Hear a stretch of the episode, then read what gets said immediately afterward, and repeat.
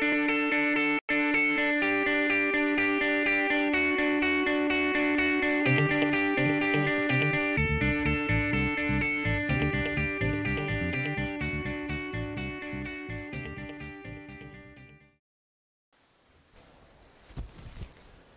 morning.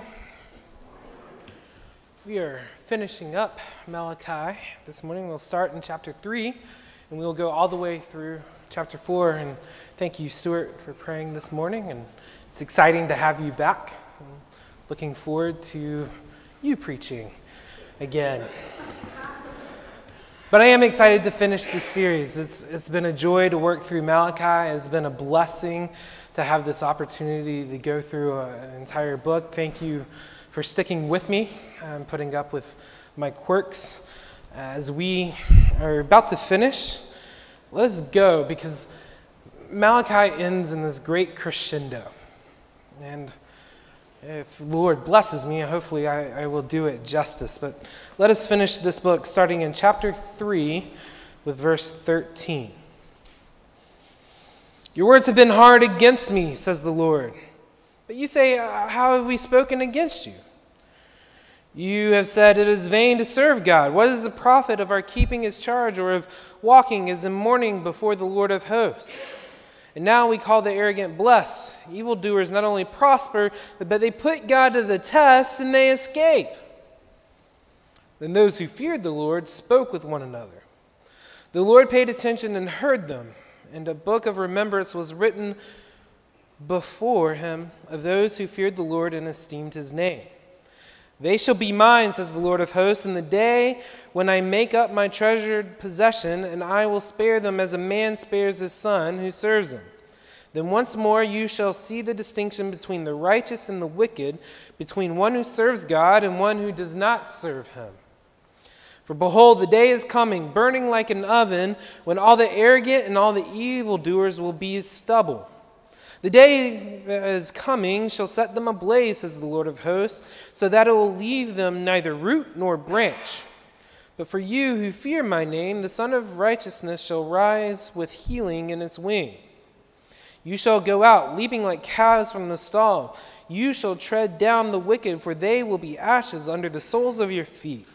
On the day when I act, says the Lord of hosts, remember the law of my servant Moses, the statutes and rules that I commanded him at Horeb for all of Israel. Behold, I will send you Elijah the prophet before the great and awesome day of the Lord comes. And he will return the hearts of the fathers to their children and the hearts of their children to their fathers, lest I come and strike the land with a decree of utter destruction. Let us pray. Dear Heavenly Father, you are King and you are the Lord of hosts. And I pray that this morning you may turn our hearts to you, that we may grow in our faith and that we may see your majesty and glory. In Jesus' name, amen.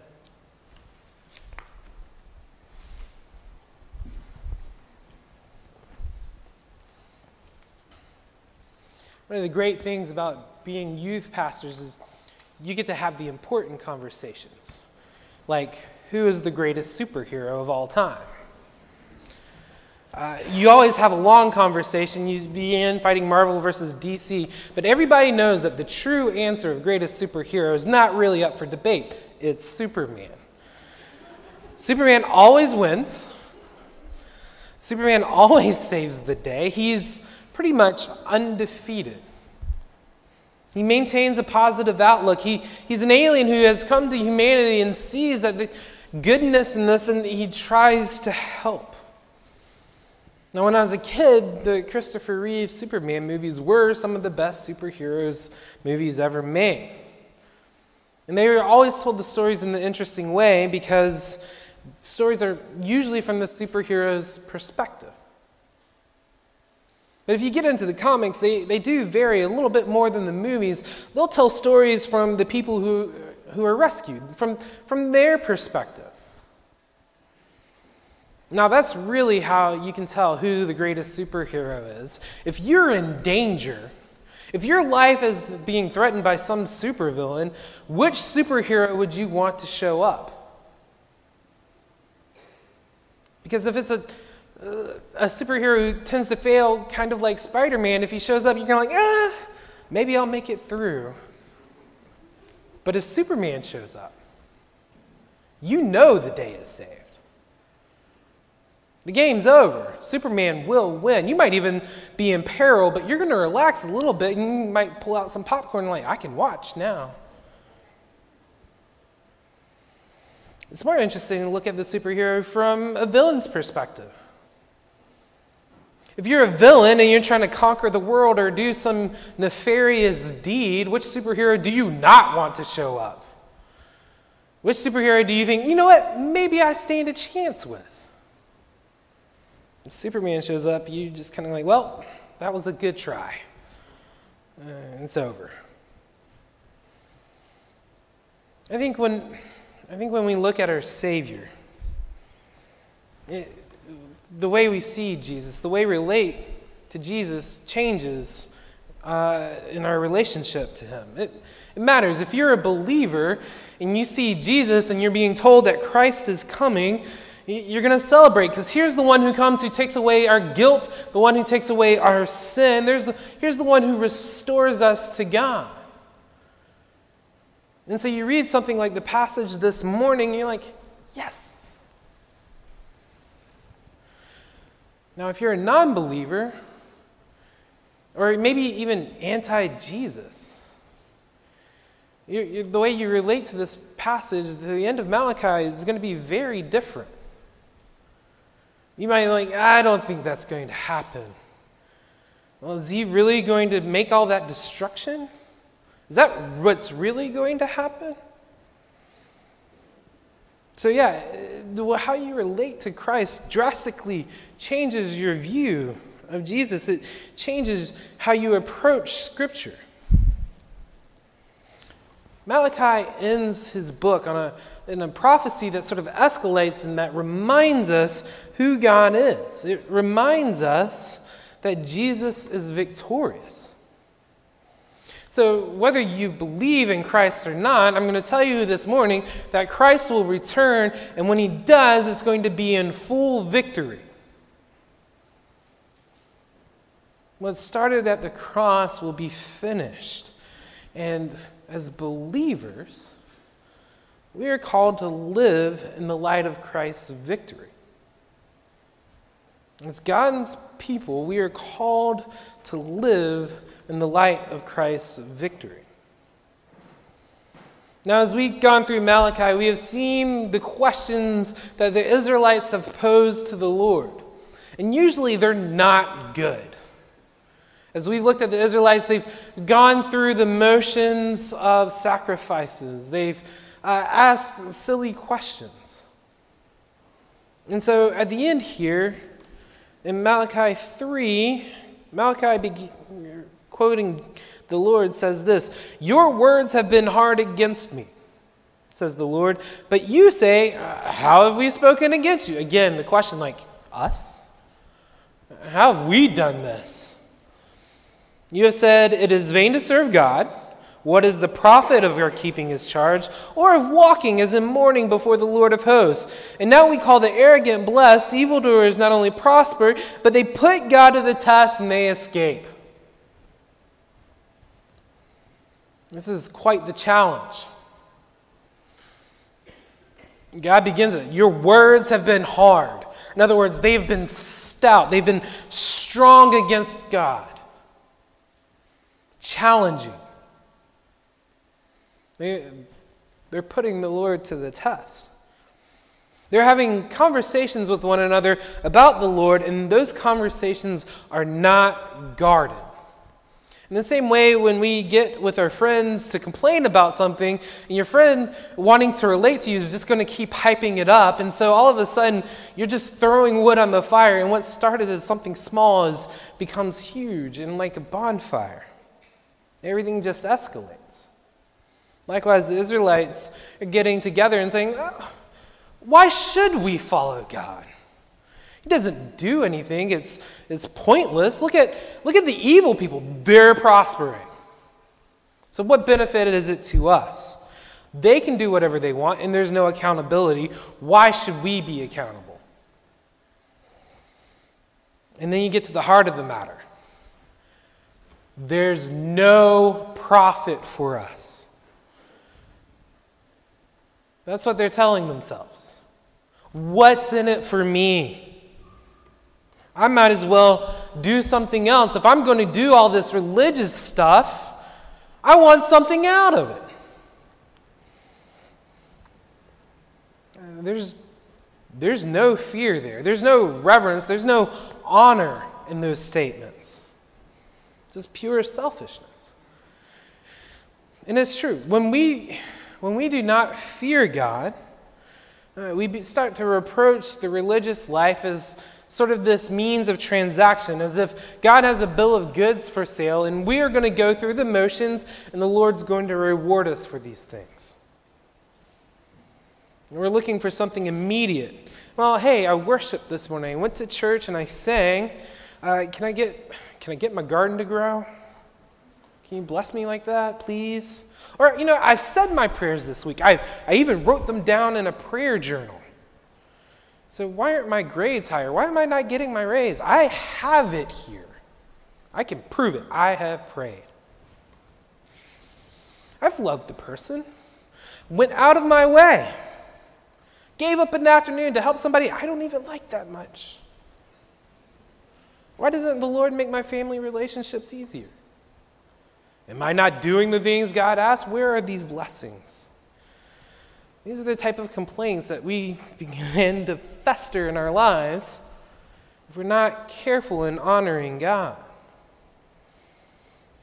Because it's the nature that these complaints are made. Scripture doesn't ban complaining before the Lord, but we do need to come with a sense of respect and honor. For instance, if I were to go before the session, and the sessions are church leadership, they made a decision that I didn't think was good for the youth and that I didn't like. I'm not going to storm into the room, call them a bunch of thoughtless meanie heads, and insult them. This is not the way to go about it. And I'm certainly not going to imply that our leadership is useless the way that the Israelites are implying that the Lord is useless.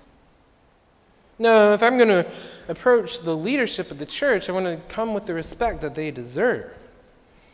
Likewise, if we are going to complain to the Lord, if we're going to vo- voice our fears and our doubts and our troubled hearts, we should go as children going to their parents with this idea of faithfulness and love, acknowledging that the Lord sees the big picture, that the Lord cares for his people, the Lord is sovereign over all things, he's the ruler of all creation, he has crushed evil under his heel. Now, the Lord wants to hear our hearts. We can even see that in the Psalms. Uh, Psalm 89, 49 through 52. And I apologize, I had the slides ready and apparently I never sent them. But here's a psalmist ending up ending Psalm 89. Lord, where is your steadfast love, which by your faithfulness you swore to David? Remember, O Lord, how your servants are mocked, and how I bear in my heart the insults of all the many nations, with which your enemies mock, O Lord, which which they mock the footsteps of your anointed. Blessed be the Lord. Amen and amen. Now, the psalm is much larger, larger than that. There is more praising the Lord, but the psalmist has legit complaints. He's not making things up. He, there's genuine pain and anguish. And earlier in the psalm, he even acknowledges, My life is short and this is difficult. This is hard. So he brings his pain before the Lord, but in a manner that continues to honor God. Likewise, when we approach the Lord, when our doubts and our fears uh, overwhelm us and we and I do realize many are hurting here this morning. Whether it is our own sins that have brought us down or the sins of others that have adversely affected our life, that have made things difficult, or even if it's just the fallen nature of this world. I know people are hurting. I know there is pain, there is struggle. But the Lord we have a God who hears our anguish. And we are to go with him, go to him, to the Lord, because the Father hears the cry. And the Holy Spirit gives us the words to pray. Even if those words are a simple groan of agony, the Holy Spirit carries it to the Lord.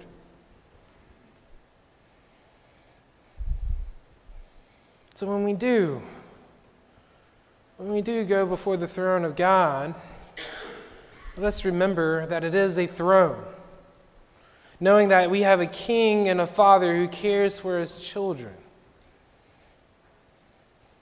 Because there is sometimes a very fine line of acknowledging the pain and anguish than blaming God for the pain and anguish. We don't want to lose sight of who our Father is. We don't, we don't want to lose the sight of the fact that Christ has secured us salvation. See, the Israelites, they've forgotten this. This is why their, their, their complaints are coming in and they're saying, These evildoers prosper. I'm getting nothing out of it. What profit is, is, is it to me that I should be faithful? And that's why the Lord begins this rebuke that your words are hard against me. Now, it is a rebuke. I realize that there's no point in this passage where uh, there's an outright call for repentance, but not all rebukes necessarily need a stated call for repentance. The same way that not all moms need to speak to correct, they can just call a name and look, and then you know I have done something wrong. All God says is, Your words have been hard against me. Here's how they've been hard against me. And those that truly fear God, those that truly honor the Lord, they respond. It starts out with this. This is uh, Malachi 3 16 through 18. Those who feared the Lord spoke with one another. The Lord paid attention and heard them, and a book of remembrance was written before him of those who feared the Lord and esteemed his name. They shall be mine, says the Lord of hosts, in the day when I make up my treasured possessions, and I will spare them as a man spares his son who serves him. Then once more you shall see the distinction between the righteous and the wicked, between one who serves God and one who does not serve him. Now, notice the first response of God's people truly God's people, the ones that fear the Lord, they come together.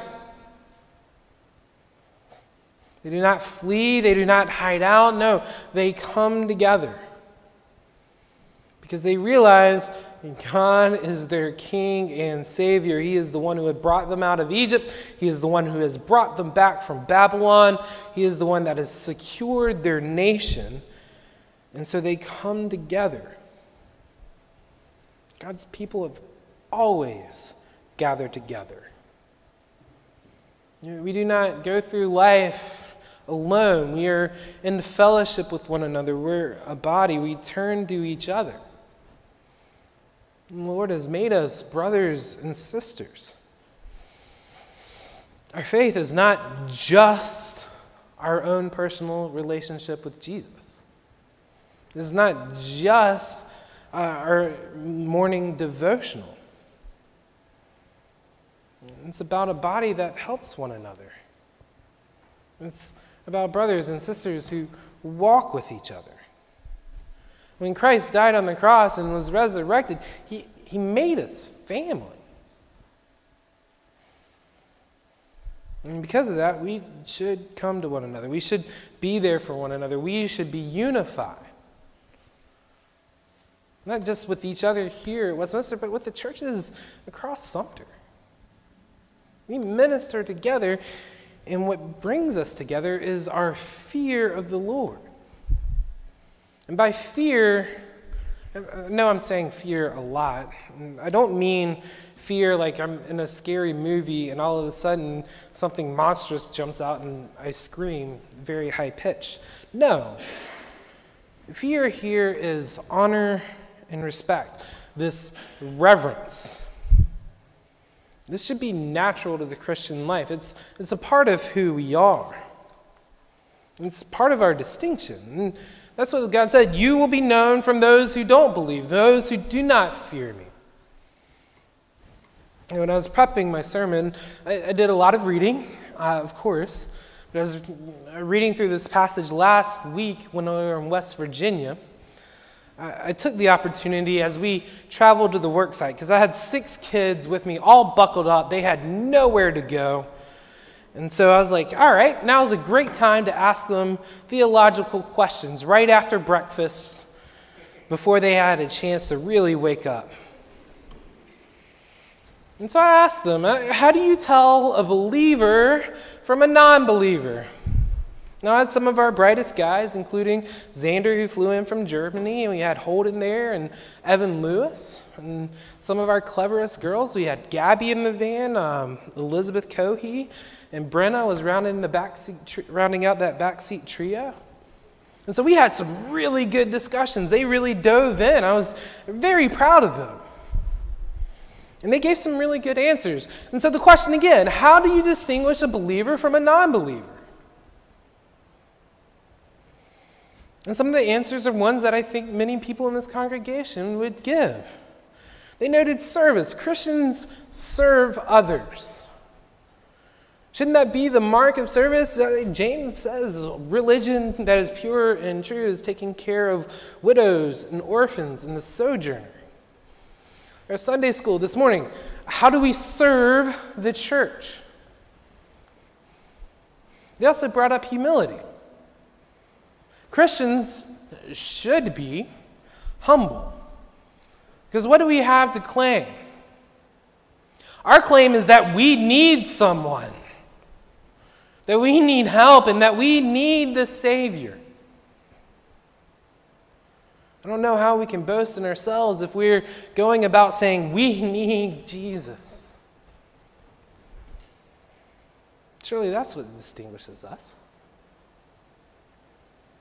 The other thing that they brought up loving others, which is a very good answer. Uh, we are told in the New Testament, they will know you by this, by the way that you love one another.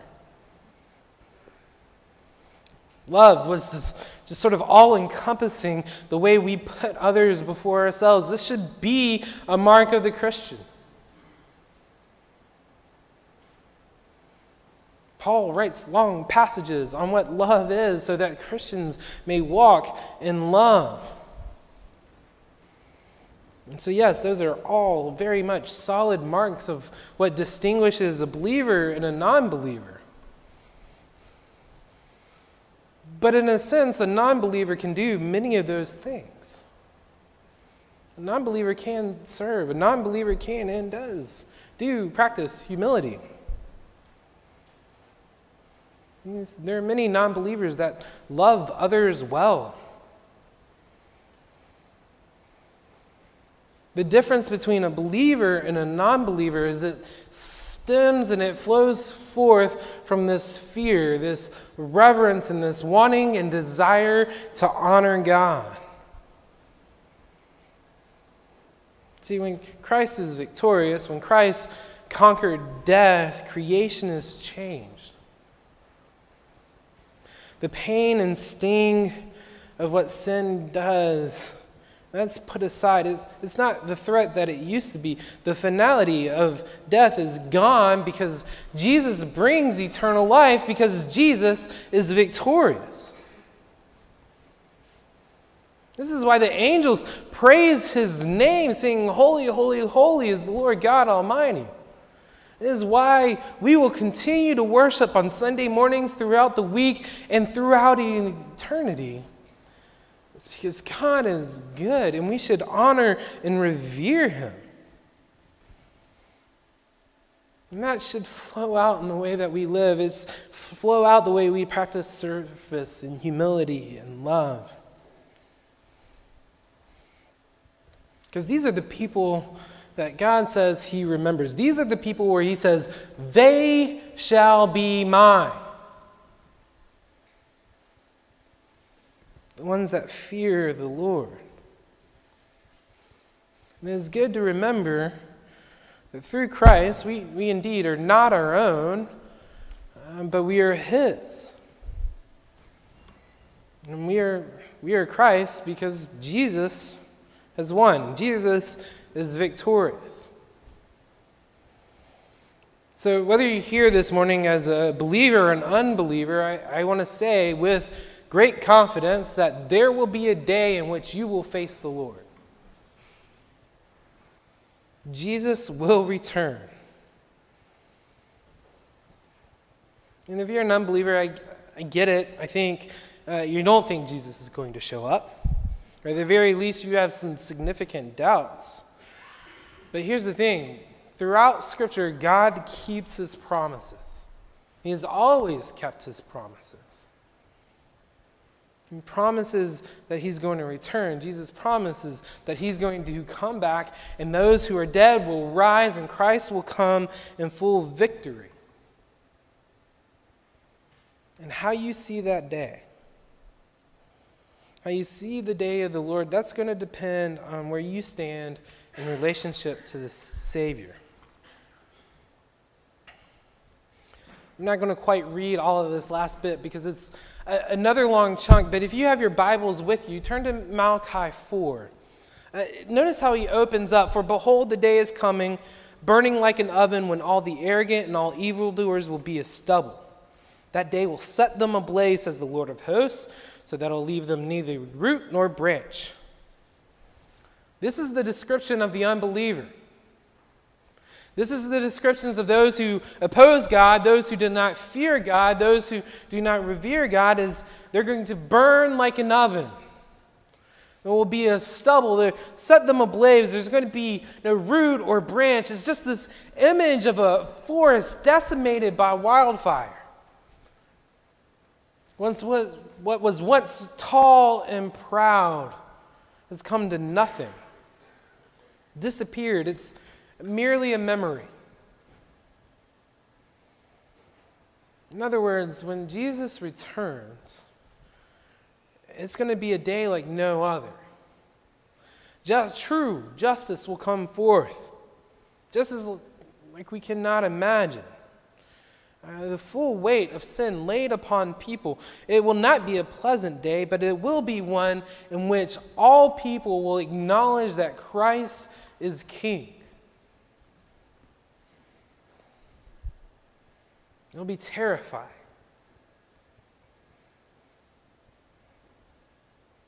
But for the believers, as Malachi says, but for you who fear my name, the Sun of Righteousness shall rise with healing in its wings. You shall go out leaping like calves from the stall, and you shall tread down on the wicked. shall rise with healing in its wings. The same fire that will burn and decimate will give us life. And then he uses this wonderful analogies like calves leaping from the stall. Now, when I was young, uh, my grandparents had cows. They had this big pasture next to their house, and I would sit on one of their uh, outside tables and I would watch the cows almost the whole day, and I would moo at them because I was young. Um, it's not something I did as a teenager much. Um, but I would moo at the cows. And the cows are, I, they're cows. I never saw them leap once. I didn't see a cow leap until actually just a couple of years ago. Somebody posted a video online of cows finding grass for the first time. And if you can find that video, it's pretty amazing because they're jumping up and down like kangaroos. I mean, they're using all four legs, but they're still, they're jumping up and down. They're rolling around in this grass because they've never experienced it before. These, these calves, they, they've never seen such goodness that is grass. And so there's this joy, it is pure celebration. And so when Jesus returns, if you are one of the ones who fear God, are you the ones, one of the ones who walk in the Lord and honor his name, when Jesus returns, it's a celebration. It is a march of victory. He says, You'll tread on the wicked, the very, the very ones that oppose God and God's people, the evildoers who are prospering. And they will be vanquished, conquered. And so the day of the Lord is, has this incredibly interesting dichotomy to it. And so I, I hinted at it with trying to understand it is tough. Uh, because the way the prophets go about it, you, you see this dichotomy as they continue to approach. One will say it is terrible, one will say it's amazing, and so it's hard to break down. So I was trying to come up with an illustration, and naturally I turned to Lord of the Rings because uh, written by Tolkien, who's a man who feared God as well. And if you've seen the movies, there's this great moment in the second movie, uh, The Two Towers. They were fighting in this castle called Helm's Deep. The orcs are, have broken through the gates. They're uh, knocking on the doors at the keep, and the king, uh, Theoden, and Aragorn are about to ride out. And right before they do, Aragorn looks uh, to the dawn and sees a light coming through the window. And even though that they are surely defeated, they go out and charge, and it is a moment of pure bravery, and it's very moving. But also, as they charge out, they see uh, the good wizard Gandalf at the crest of the hill with an army at his side. Men who were formerly exiled have come back to fight for the king, and they charge down the hill, and the music hits, the light shines, and as you watch the movie, it is hard not to be moved to tears because it is a beautiful illustration of this clash of good versus evil. It's really an awe inspiring scene, and good wins the day out. Now, if you're Theoden and Aragorn, if you're trapped in the keep and you're about to make this final charge, to see Gandalf is a sign of hope. To see that beacon in this army means we can win.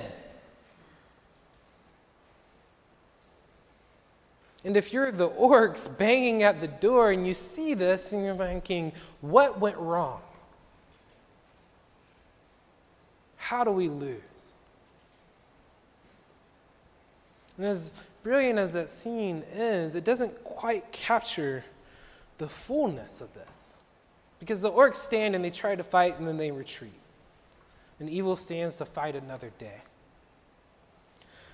But when Jesus returns, that's going to be a full victory. There is no retreat for those who oppose the Lord. There is no retreat for Satan and his minions. There's nowhere to go. They will be fully vanquished. Because unlike Superman, when God comes, he's going to come with an army. Malachi refers to God as the Lord of hosts. Uh, matter of fact, he uses that name for the Lord or that title for the Lord over 20 times in just four chapters. Lord of hosts. Now, God has many names in Scripture He, Ancient of Days, Deliverer, Creator, Father, Light of the World, uh, etc. But here, Malachi is essentially the one he's going with is the God of armies, the Lord of many. See, when God, when Christ returns, he's not, he's not coming alone. He, he is a king. He is coming with his armies. Uh, at his disposal, he will have armies of angels. Now, if you look through Scripture, one angel causes trembling and fear. Matter of fact, so much so that Ezekiel, upon seeing an angel, is silent for a week. A prophet who, who knew God quite well can't handle it and is like, nope, I'm going to go sit down for a little bit because angels are terrified. Yet when the Lord returns, the Lord of hosts, he's coming with an army of angels, not one, but many. That's why Paul and John, in referencing Jesus' return, they, they mention that there will be trumpets. Uh, there's a fanfare that comes. It is uh, Christ who marches. And there's there's no standing against this.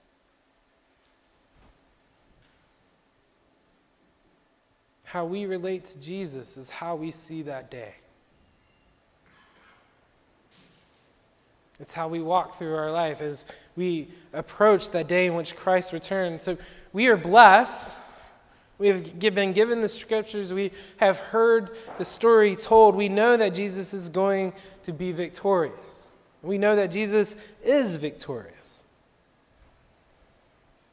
That's why Malachi ends, ends this book with a quick prophecy of the coming of the Savior. He says, Elijah will return. Now, really, it's most likely a reference to John the Baptist who prepared the way for Jesus. But at the transfiguration, we, we saw Elijah return. Malachi wants the people to know. Malachi is encouraging those who fear God, who have come together and saying, No, we will fear the Lord. That a Savior is coming. The one who redeems, the one who restores, the one who will vanquish evil is coming. And in Jesus, we have that Savior. It was always the plan from the very beginning. As soon as Adam and Eve bring sin in the world, God makes this promise of salvation. And Elijah is saying, No, it is still coming. And in Christ, we have our salvation. In Jesus, we have our hope. In Jesus, we have victory. It's not one of our own doing. It's not something that uh, we, that's not to say that we are great or even deserving. But Christ loves his people and he says, They are mine, and he comes and he comes in victory to secure his people.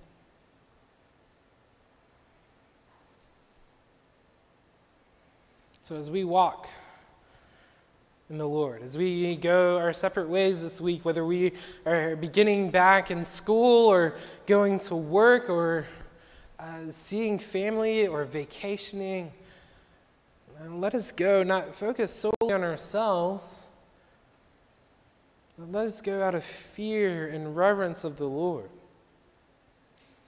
And let us look at Christ and, and see not just, not just his love and mercy and grace, but also his majesty and his glory. So we can be moved to do so much more than just simply earthly desire. So we may celebrate the great victory that Christ has secured for his people, that we may look to the eternal life and say, Yes, Lord, let us march that way. Let us walk together with knowledge and love of our victorious Savior, for God is great, He is mighty, and He is our King. And let's pray. Dear Heavenly Father, thank you for your word. Uh, Lord, I acknowledge there are days in which uh, I do feel defeated. I feel overwhelmed. But you are great.